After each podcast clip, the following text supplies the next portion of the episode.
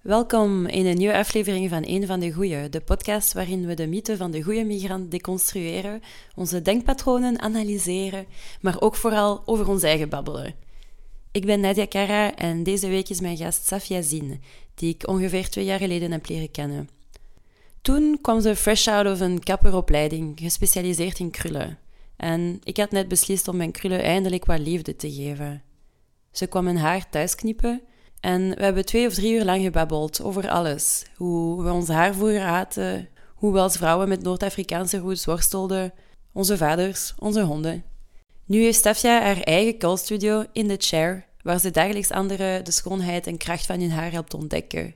Toen ik deze reeks begon te voorbereiden, wist ik direct dat ik ze erbij wou. In deze aflevering spreken we over familie, integratie, perfectionisme, zelfvertrouwen en iets waar ik altijd heel moeilijk mee heb gehad, trots zijn. Geniet ervan en laat mij weten of je het leuk vond.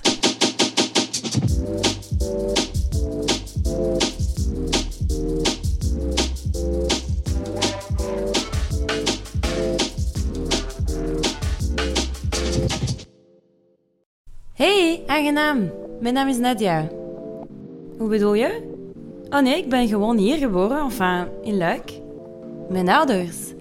Uh, ja, mijn papa is Algerijns, Arabisch, ja. Hoe bedoel je, ik zie er niet zo uit? Tegen u kan ik dat wel zeggen. Zo, is eigenlijk toch niet zo. Maar dat is toch een compliment? Jij zei een van de goeie. Ehm, dank u. Op dit moment in België heeft volgens Stadbel 1 op 5 mensen een buitenlandse achtergrond. Met een van de goeie wil ik boeiende gesprekken voeren met andere mensen die zoals ik opgegroeid zijn tussen twee culturen. Safia Zine is geboren in Marokko, maar ze woont al bijna heel haar leven in Antwerpen. Vroeger heel verlegen en onzeker, ze vond de laatste jaren haar draai en begon te werken als krullenkapster. Haar manier om anderen te inspireren, maar ook een therapeutische journey waardoor ze haar eigen trauma's kan verwerken.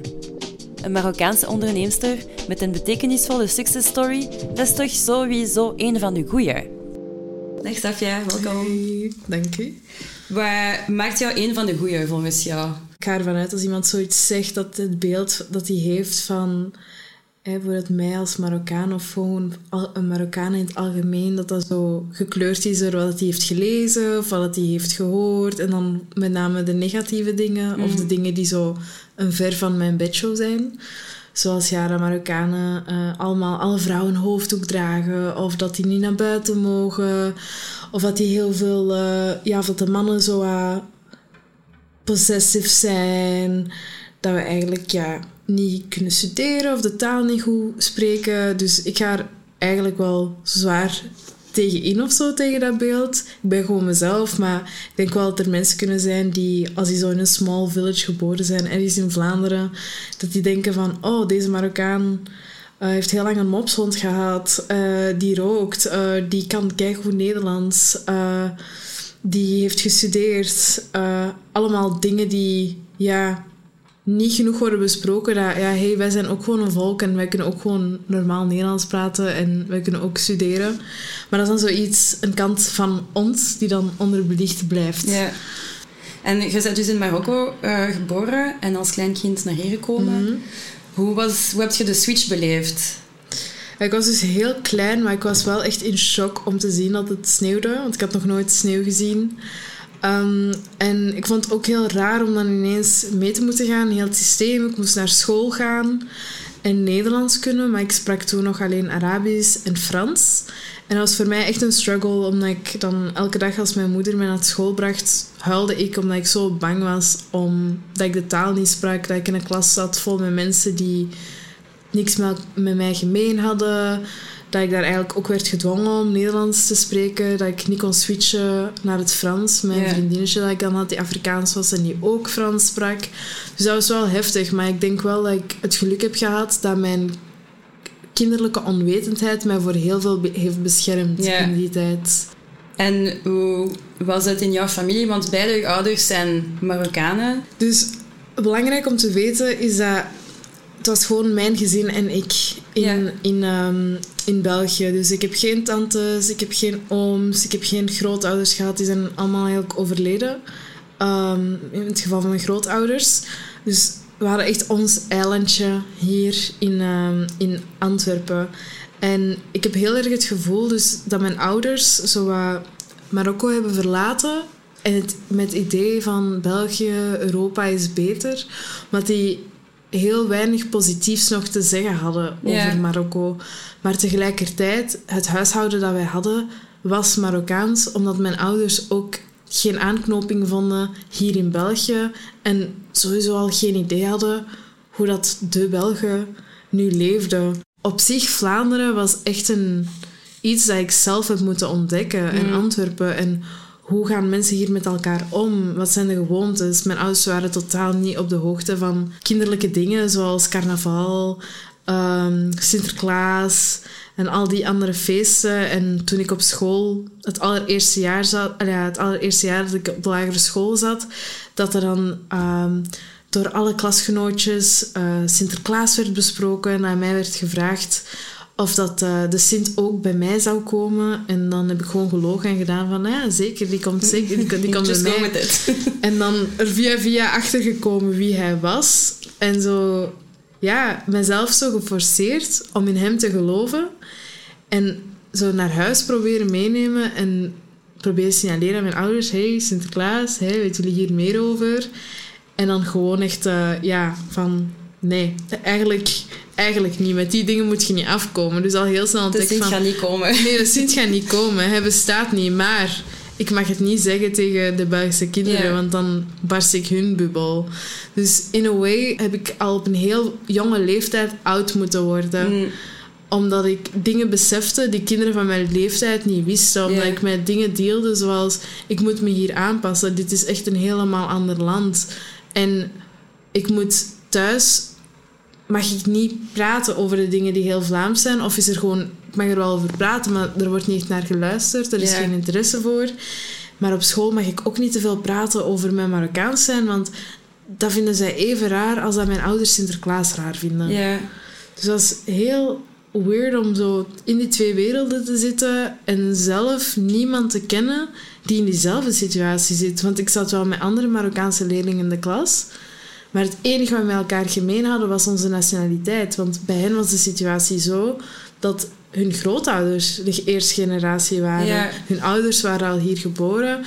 En zij spraken vloeiend Nederlands Mm, hadden een heel netwerk van andere Marokkanen die allemaal dingen op hun manier deden. Maar de manier van doen van mijn ouders was, ja, zeg maar, het leven in Marokko zoals we dat x jaar geleden kenden. En als nooit meer geëvolueerd, omdat ze ook niet konden interacten met andere Marokkanen. Zo'n momentopname van de moment dat jullie verhuisd zijn. Exact. En daarin blijven leven en leven, jaar op jaar op jaar op jaar. Ja, Was je dan niet heel alleen?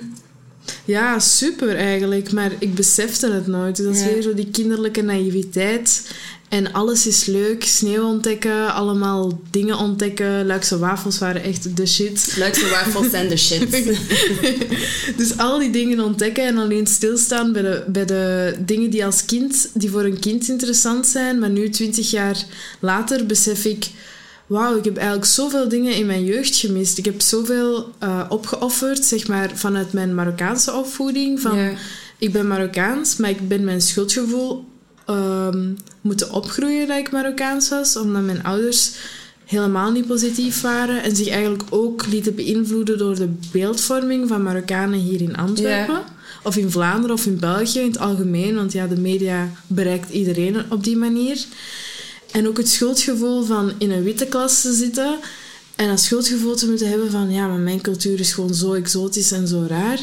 Ja, ik kan niet uit de kast komen of zo. Ja. Ik moet gewoon even... Ja, Maar tussen al die dingen zet je daar gewoon constant bezig eigenlijk met je aanpassen. Hoe kun je dan de weg vinden naar wie dat je echt bent? Wie weet je Ja. überhaupt wie dat je echt Totaal bent? niet. Ik weet het echt nog altijd niet. Ja. Ik weet, dat, is, dat is iets waar ik dit jaar enorm mee struggle. Van wie ben ik eigenlijk? Wie mag ik zijn? Ja. Mag ik, in, in hoeverre mag ik ruimte innemen ehm, als bijvoorbeeld donkere persoon in de witte maatschappij?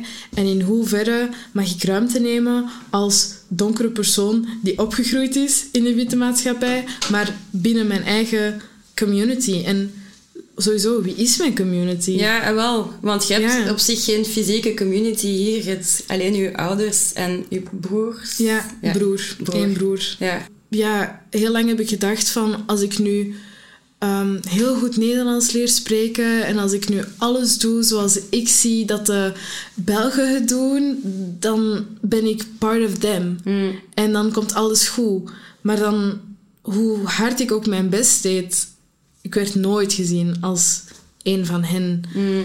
Omdat ik altijd heb gemaast en altijd heb gepeople-pleased en mezelf heb een versie van mezelf heb gemaakt die voor de persoon die tegenover mij zit eh, acceptabel was. Afhankelijk van waar ik zat, als ik ehm, een examen, allee, als ik een examen had of zo'n mondeling examen op de universiteit, lette ik super hard op hoe ik sprak. Om Ja. geen enkele taalfout te maken. Omdat ik anders, ja, die stereotype ging Ja. krijgen. En op Dus je school probeert, deed ik... je probeert echt bewust om niet Ja. te passen bij die stereotypen. Om een van de goede te zijn. Maar dat waren zo'n onbewuste efforts die ik deed, waarvan ik nu pas besef... Eigenlijk leek dat toen weinig moeite, maar al die tijd die ik heb gestoken in people pleasen om te passen in het plaatje dat zij hadden van een ehm, geïntegreerde Marokkaanse of een niet verbelgde Marokkaanse, Mm. is allemaal tijd die ik heb verloren aan investeren in mezelf zijn. En mijn eigen interesses, los van wat anderen denken dat ik zou leuk moeten vinden of ik zou moeten doen. Wanneer of wat was de klik juist toen dat je besloot van... I'ma just do me en... Afgelopen jaar heb ik ja, met mijn ouders gebroken. Ehm, en dat was voor mij een, ja, ook al een hele eye-opening situation. Omdat ik eigenlijk heel lang in een super toxische gezin had gezeten. Mhm. Maar nooit dacht dat ik recht had om er iets op te zeggen of om hulp te vragen aan anderen of voor mezelf op te komen. Mhm.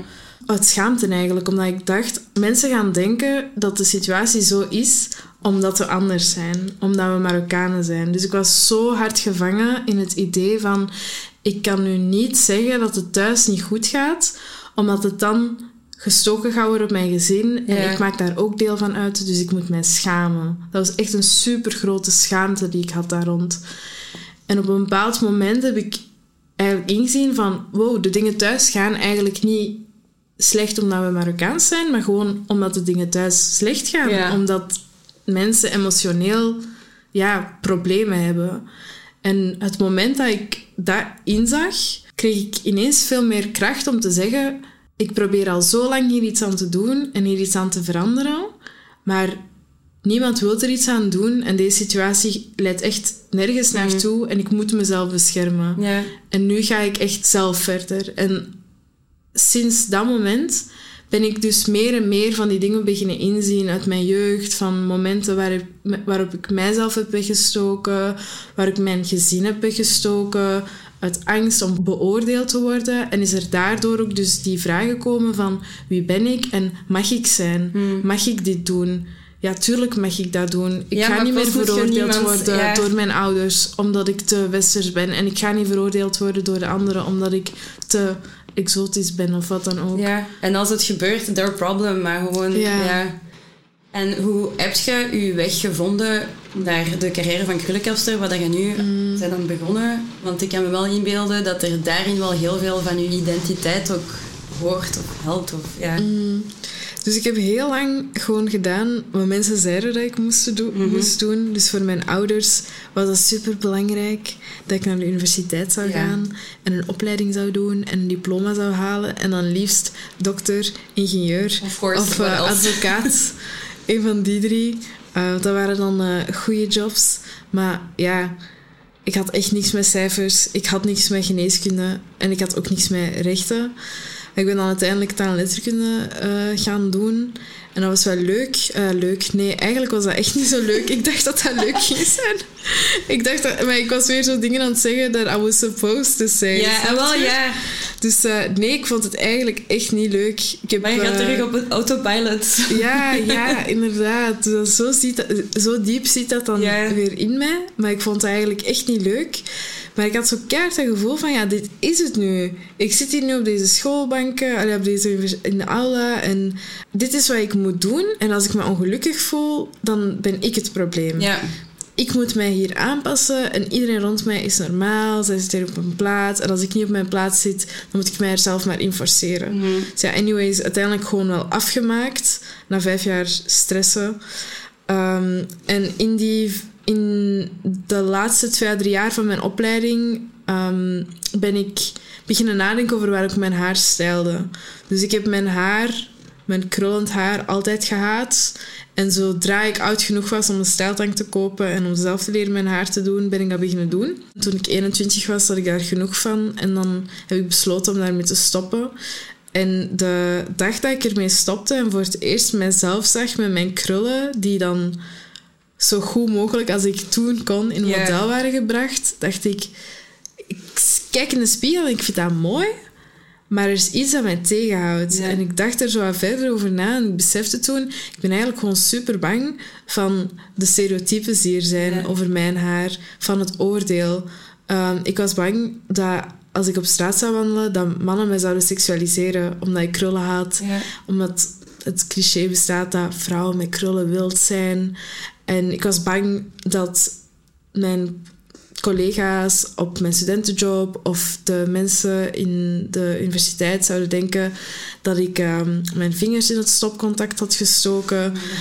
Ja, dus weer zo echt zo tussen die twee werelden in van ik kan jullie niet pleasen, maar ik kan jullie ook niet pleasen. Desondanks, ik had toen aan mezelf beloofd, ik ga nu minstens een maand lang met mijn krullen rondlopen en ik ga niet stijlen. En dat was de eerste keer in tien jaar, denk ik, of zo, Ja. dat ik zo lang geen stijltang had gebruikt en mijn haar niet vast had gezet in een staartje. En na die maand ja, begon ik mezelf plots te accepteren en te respecteren met mijn eigen haar. En door zelf die evolutie mee te maken en te erkennen hoe een struggle het had geweest, gewoon om mijn eigen haar dat uit mijn hoofd groeit en dat ook gewoon mijn etniciteit voorstelt, om daar heel mijn leven tegen mijn natuur te vechten en dat eindelijk niet meer te hoeven doen. En dan te ontdekken, what the fuck, eigenlijk heb ik heel mijn leven mooi haar gehad, maar door de perceptie van de maatschappij en van mijn eigen familie over wat mijn haar allemaal voorstelt of betekent, heb ik mijzelf gewoon de hele tijd onderdrukt. Ja. Want zij waren niet vier uur in de badkamer aan het stijlen. Ja. Ik was vier uur in de badkamer aan het stijlen. En brandwondes en relaxer en al die dingen. En het was dat gevoel van... Ik wil dat niemand... Ik wil dat geen enkel kind dit hoeft mee te maken. Ik wil dat geen enkel kind, vrouw, man met krullen... opgroeit met het idee dat hij zich moet verbergen, dat zijn haar een schande is. Dus ik hoop dat ik dat aan anderen ook kan meegeven van ik zie die struggle. En dat kan inderdaad een struggle zijn, maar afhankelijk van uw perspectief op hetgeen wat uw struggle is, kan dat ook juist uw kracht zijn en kan dat uw trademark zijn. Ja. Dus dat zijn krullen voor mij. Dat is een extreem geladen onderwerp. Ja, dat is niet gewoon haar knippen. Maar ik herinner me Ja. ook, want jij hebt mijn haar ook voor de eerste keer geknip- geknipt toen dat ik mijn natuurlijk haar ben beginnen dragen. Want ik deed ook altijd, altijd hetzelfde, ofwel stijlen ofwel in een dotje of zo. Mhm. Maar ik heb ook nooit geleerd van mijn moeder of van niemand, want ik had ook niet echt familie en zo, hoe dat ik met mijn haar moest omgaan. Ik wist gewoon, mijn haar is moeilijk. Mhm. En toen dat jij mijn haar hebt geknipt en zo tips gegeven, we, we hebben ook superveel gepraat over ons verleden en zo. En voor mij is dat sindsdien ook een manier geworden om op zoek te gaan, allee, om, om dat Algerijnse identiteit terug in mezelf te vinden. Want ik, ja, ik heb niet veel van, van het identiteit en de cultuur en zo, maar dat is iets dat, zoals gezegd, uit mijn hoofd groeit gewoon. En dat is een deel van mij. Ik ben daar nu ontzettend trots op. Dat vind ik mooi van. Dat is nog altijd die marker van die Africanness die zo sterk aanwezig is. Nog sterker in een way dan onze huidskleur. Ja. En dat neemt ook letterlijk meer ruimte in, precies, dan onze huidskleur. En dat is ook zoiets van dat we kunnen verzorgen. Bijvoorbeeld, ik zeg maar, iemand kan ongelukkig zijn over zijn huidskleur, maar je kunt dat nooit enhancen of zo. Maar met je haar, je kunt daar echt voor zorgen en dat shapen op een manier dat dat juist je gezicht omhelst op een kei mooie manier en Ja. dat je features kei mooi uitkomen. Dus je kunt dat echt zo naar je hand beginnen zetten en jezelf ermee expressen. En dat is een tool waarmee wij onszelf kunnen onderscheiden om zoiets te hebben van... Weet je, ik weet dat er gediscrimineerd wordt op mijn haar, maar ik ga dat op mijn manier gebruiken. Ja, ja. En ik ga dat mijn sterkte maken. En dat is zo het wapen dat zij tegen u gebruiken, tegen hen gebruiken. En dat vind ik echt... Ja, En wat dat je zegt, ook gewoon durven plaatsnemen. Want je hebt Ja. heel je leven eigenlijk overal proberen passen en een Ja. beetje onzichtbaar te blijven, zo under the radar. En nu plots heb je iets van, I'm here, I'm loud, I'm gonna be who, I'm, who. I am. En ja, Ja, echt dat. Van take space. Durf je plaats te claimen en doe dat met je onzekerheid. Maak daarvan je sterkte. Het is moeilijk, maar de liefde dat je daarvan krijgt, want die liefde is in zoveel struggle geworsteld is, is die echt super sterk en heel krachtig. En dus je hebt dan je eigen zaak gestart. Klopt. Hoe was die ervaring? Voelde je dat je daar een natural in? Of heb je een beetje geworsteld met alles samen, samenstellen en de confidence Ja. vinden en zo? Nog altijd. Ik struggle nog altijd. Dus ik had het al in de eerste plaats heel moeilijk om zoiets te hebben van... You know, I'm a curly hair artist. Van om dat te zeggen. Van het idee van... Ik had heel lang het idee van... Nee, ik ben alleen maar iemand als ik mijn universitair diploma heb. Ja. Ik heb dat universitair diploma nu en dat doet mij echt helemaal niks. Maar zo het idee van, dat mijn ouders hadden van... Mensen die iets hebben bereikt, moeten hogere studies hebben gedaan en daar iets mee verder doen. Dus voor mij was het al heel moeilijk om mij in de eerste plaats dat te noemen. Nu kan ik mezelf dat noemen. En de tweede struggle is mezelf een ondernemer noemen. Ja. Ehm, zeker en vooral waar ik het meeste mee struggle, is dat er, naar mijn gevoel, weinig mensen zijn die op mij lijken, die in hetzelfde traject zitten, waar ik naar kan opkijken of met wie ik samen kan groeien. Samen die wandeling eh, aangaan, samen, samen allochtoon zijn, samen willen ondernemen op een creatieve manier en samen eigenlijk kijken naar wat zijn nu mijn skills specifiek, wie ben ik en hoe kan ik daar ja, mijn, leven, mijn levenswerk van maken. Wat is mijn levenswerk en hoe kan ik dat uitbouwen? En ik vind dat moeilijk ook, omdat ja, voor mij is dit allemaal nieuw. Ik heb geen enkele kennis. Ik heb wel vrienden natuurlijk, hè, maar ik heb geen ooms, tantes, ouders die ervaring hebben met het Belgische belastingssysteem of eh, het systeem überhaupt beter kennen dan mij. Dus alles is echt from scratch uitzoeken, mensen vragen, wat ik sowieso al heel moeilijk vind. Hulp vragen is zo moeilijk. ja, om hulp te vragen en om voorbereid te zijn op dingen. Dat geeft me heel veel anxiety bij momenten. Maar ik probeer mezelf gewoon eraan te herinneren van... Ik doe het wel gewoon. En er zijn weinig mensen zoals mij die het doen. Ik ga gewoon door. En als het op een bepaald moment niet lukt of zo, dan is het goed. Maar dan kan ik nog altijd trots op mij zijn dat Ja. ik die durf heb.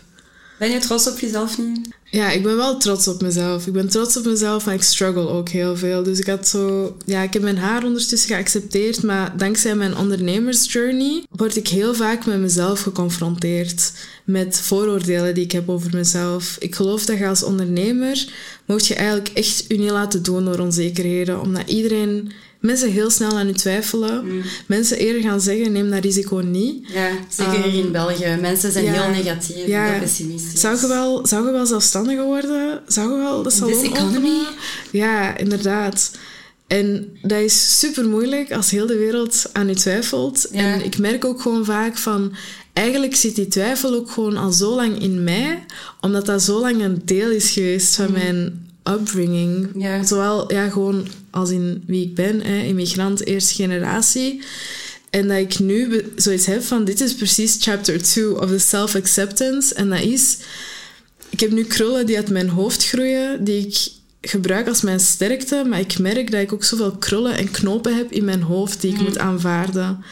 En dat ik zoiets heb van die mentale krullen, die mentale dingen die ik nu zie als mijn zwakte, of die mij nu belemmeren in mijn groei, moet ik eigenlijk op dezelfde manier beginnen hydraten en verzorgen zoals Ja. ik mijn haar vijf jaar geleden heb verzorgd en heb zien doorgroeien tot een supermooi bos krullen. En dat is waar ik nu ben. Ik ben echt nu door mijn ja, natural self journey of zo aan het gaan. En dat is niet gemakkelijk, omdat je, ja, dat is intern werk dat ik moet doen. En vooroordelen afbreken die andere mensen over mij hadden, die ik heb geïnternaliseerd. Mm. Vooroordelen over mijn familie. En zo losbreken van het idee van... ik ben de dochter van... Nee, nee, nee, ik ben vrouw. Of zij is Marokkaanse. Nee, nee, nee. Ik ben gewoon mij. Ja, Ja. En dat weer helemaal opbouwen en mezelf heruitvinden met de basis die ik toen had. Maar op een nieuwe manier. Op een manier die wel gezond is voor mij. Ja. Dus dat is wat mijn, mijn, mijn entrepreneurial journey mij nu leert. Want ik kan niet entrepreneur zijn als ik deal met mijn mental health. Mm. En ik kan dat niet zijn als er nog altijd een onzeker Marokkaans meisje is dat net hier in België is aangekomen. Ik voel me nog altijd zo. Soms wel, Dat is ja. echt zot. Ja, soms wel. Ineens bewust ik voel me nog altijd zo. Maar ik ben wel trots op mezelf, omdat ik weet dat ik een werk doe dat veel mensen niet durven doen. Mhm. En dat ik een werk doe dat heel vaak onder de radar blijft. En dat ik dingen in de ogen kijk die echt heel eng kunnen zijn. But I'm doing them. Dus Mhm.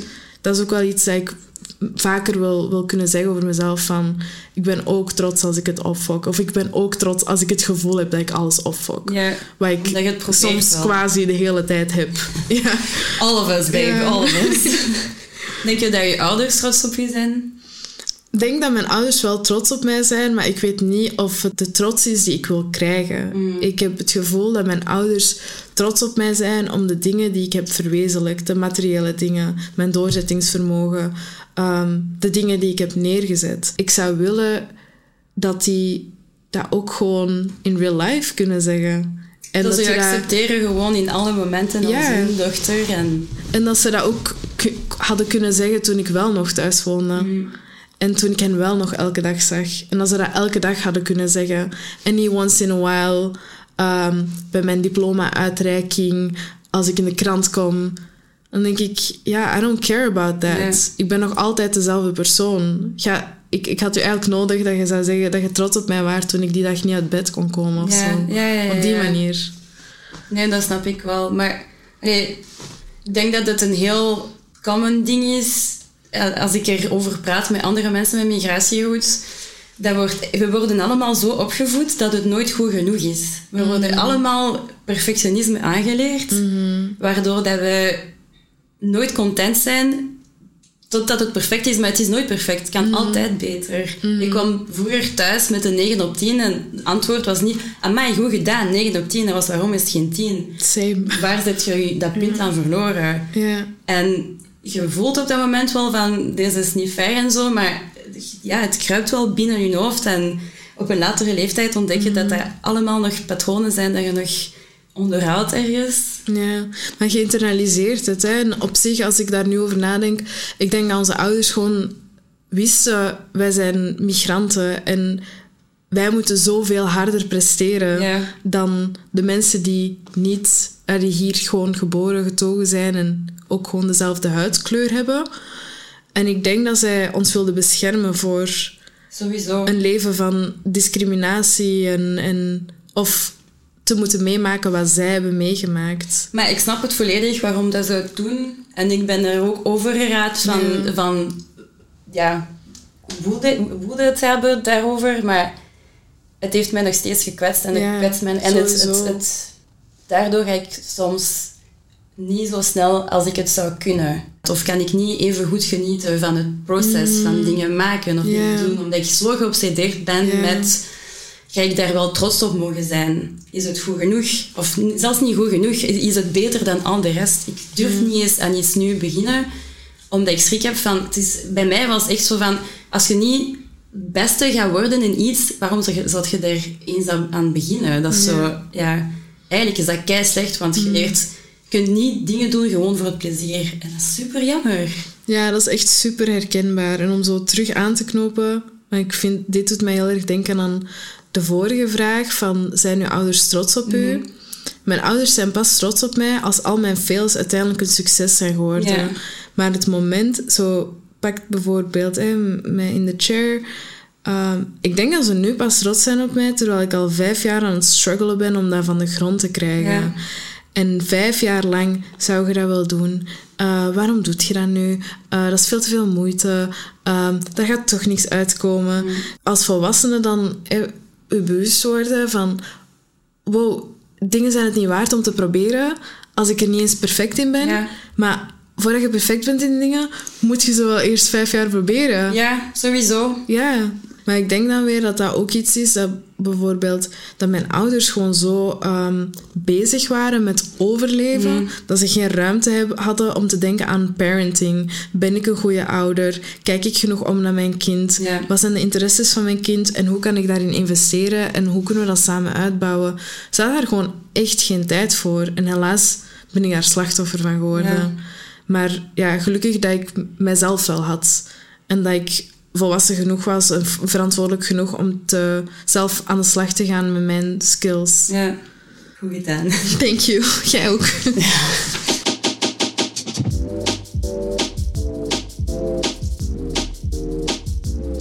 Goed, we gaan uh, afsluiten met iets luchtiger. Yes. Uh, ik speel graag een spelletje met elke gast in de podcast. Dus um, wij gaan met jou cringe or problematic spelen. Dus ik ga jou vijf uitspraken geven en je moet die beoordelen of dat die cringe zijn of problematic. Oké. Oké, okay, eerste. Witte Vlamingen die Afrikaanse namen geven aan hun kinderen. Problematic. Ja, dat kan echt niet, sorry. Ik vind dat ook raar. Ja. Ik snap de redenering van... Het is maar een naam en ik wil mijn kind Mohammed noemen en wij zijn Femke en, en, en Lander. En mm. ik wil gewoon dat Mohammed niet meer gestigmatiseerd worden. Maar de bruine Mohammeds gaan nog steeds gestigmatiseerd mm. worden, maar uw witte Mohammed niet meer. Mm. Ja, het is zo heel erg zo... We willen ook helpen, maar you already ruined so much. Like, yeah. let us help ourselves. Stop colonizing yeah, our names. exact. Uh, hoeveel kamelen ben je waard? Cringe. Ik hoor zoiets echt zeggen door zo een... Ja, wat is zijn naam? Alexander of zo. Blonde Alexander in een kroeg die zo in een café en heeft te veel gedronken. Je probeert te krijgen. hoeveel zijn waard? Nee, nee. ik zie je niet echt als iemand van kleur. Ja, problematic eerder, maar ik vind het niet super problematic of zo. Hangt af wie dat het zegt. Want ik zeg, ik zeg bijvoorbeeld ook vaak van ik let echt niet op iemand zijn huidskleur of zo. Mijn vrienden komen van overal en nergens. Like, I couldn't care less op die manier. Maar um, als het uit de mond van iemand komt die zo voor alleen maar witte vrienden heeft en zegt van ik zie u niet als iemand van kleur en wel slecht praat over zo Marokkanen in mhm. het nieuws, dan is het obviously gewoon problematic. Ja, alsof iemand van kleur een slecht ding is en dat je wilt zo reassure van oh, maar ik zie jou niet als iemand van kleur. Ja, ja, ja. op die manier obviously problematic. Okay. Uh, uw haar is echt funky. Uh, cringe. Ja. Very cringe. Het is echt cringe, want het is zo van... Ehm, soms als mensen naar mijn haar kijken of zo, als ik het gevoel krijg ze willen dat aanraken, dan voel ik me echt een poedel. Mhm. Van een specific dog breed met superleuke vacht. Zeg, ah, mag ik eens aaien? En zo, je haar is echt funky. Klinkt als iets dat iemand zou zeggen die mijn haar zou willen aanraken. Ja, ja. zonder te, ja. trigger. Of gewoon zou aanraken zonder te vragen. Ja. Uh, en laatste, wel gek dat jouw broer je zo laat uitgaan. Oh. Mm, kan ik allebei zeggen? Het is cringe en problematic. ja, het is echt gewoon cringe en problematic. Ik wil haar niet leren kennen, de persoon die dit zegt. Moet je ook niet. Ja, gelukkig. Oké, eh, ja, bij deze zijn we dus rond. Merci om hier te zijn, Safia. Dank je, Nadia. Doei.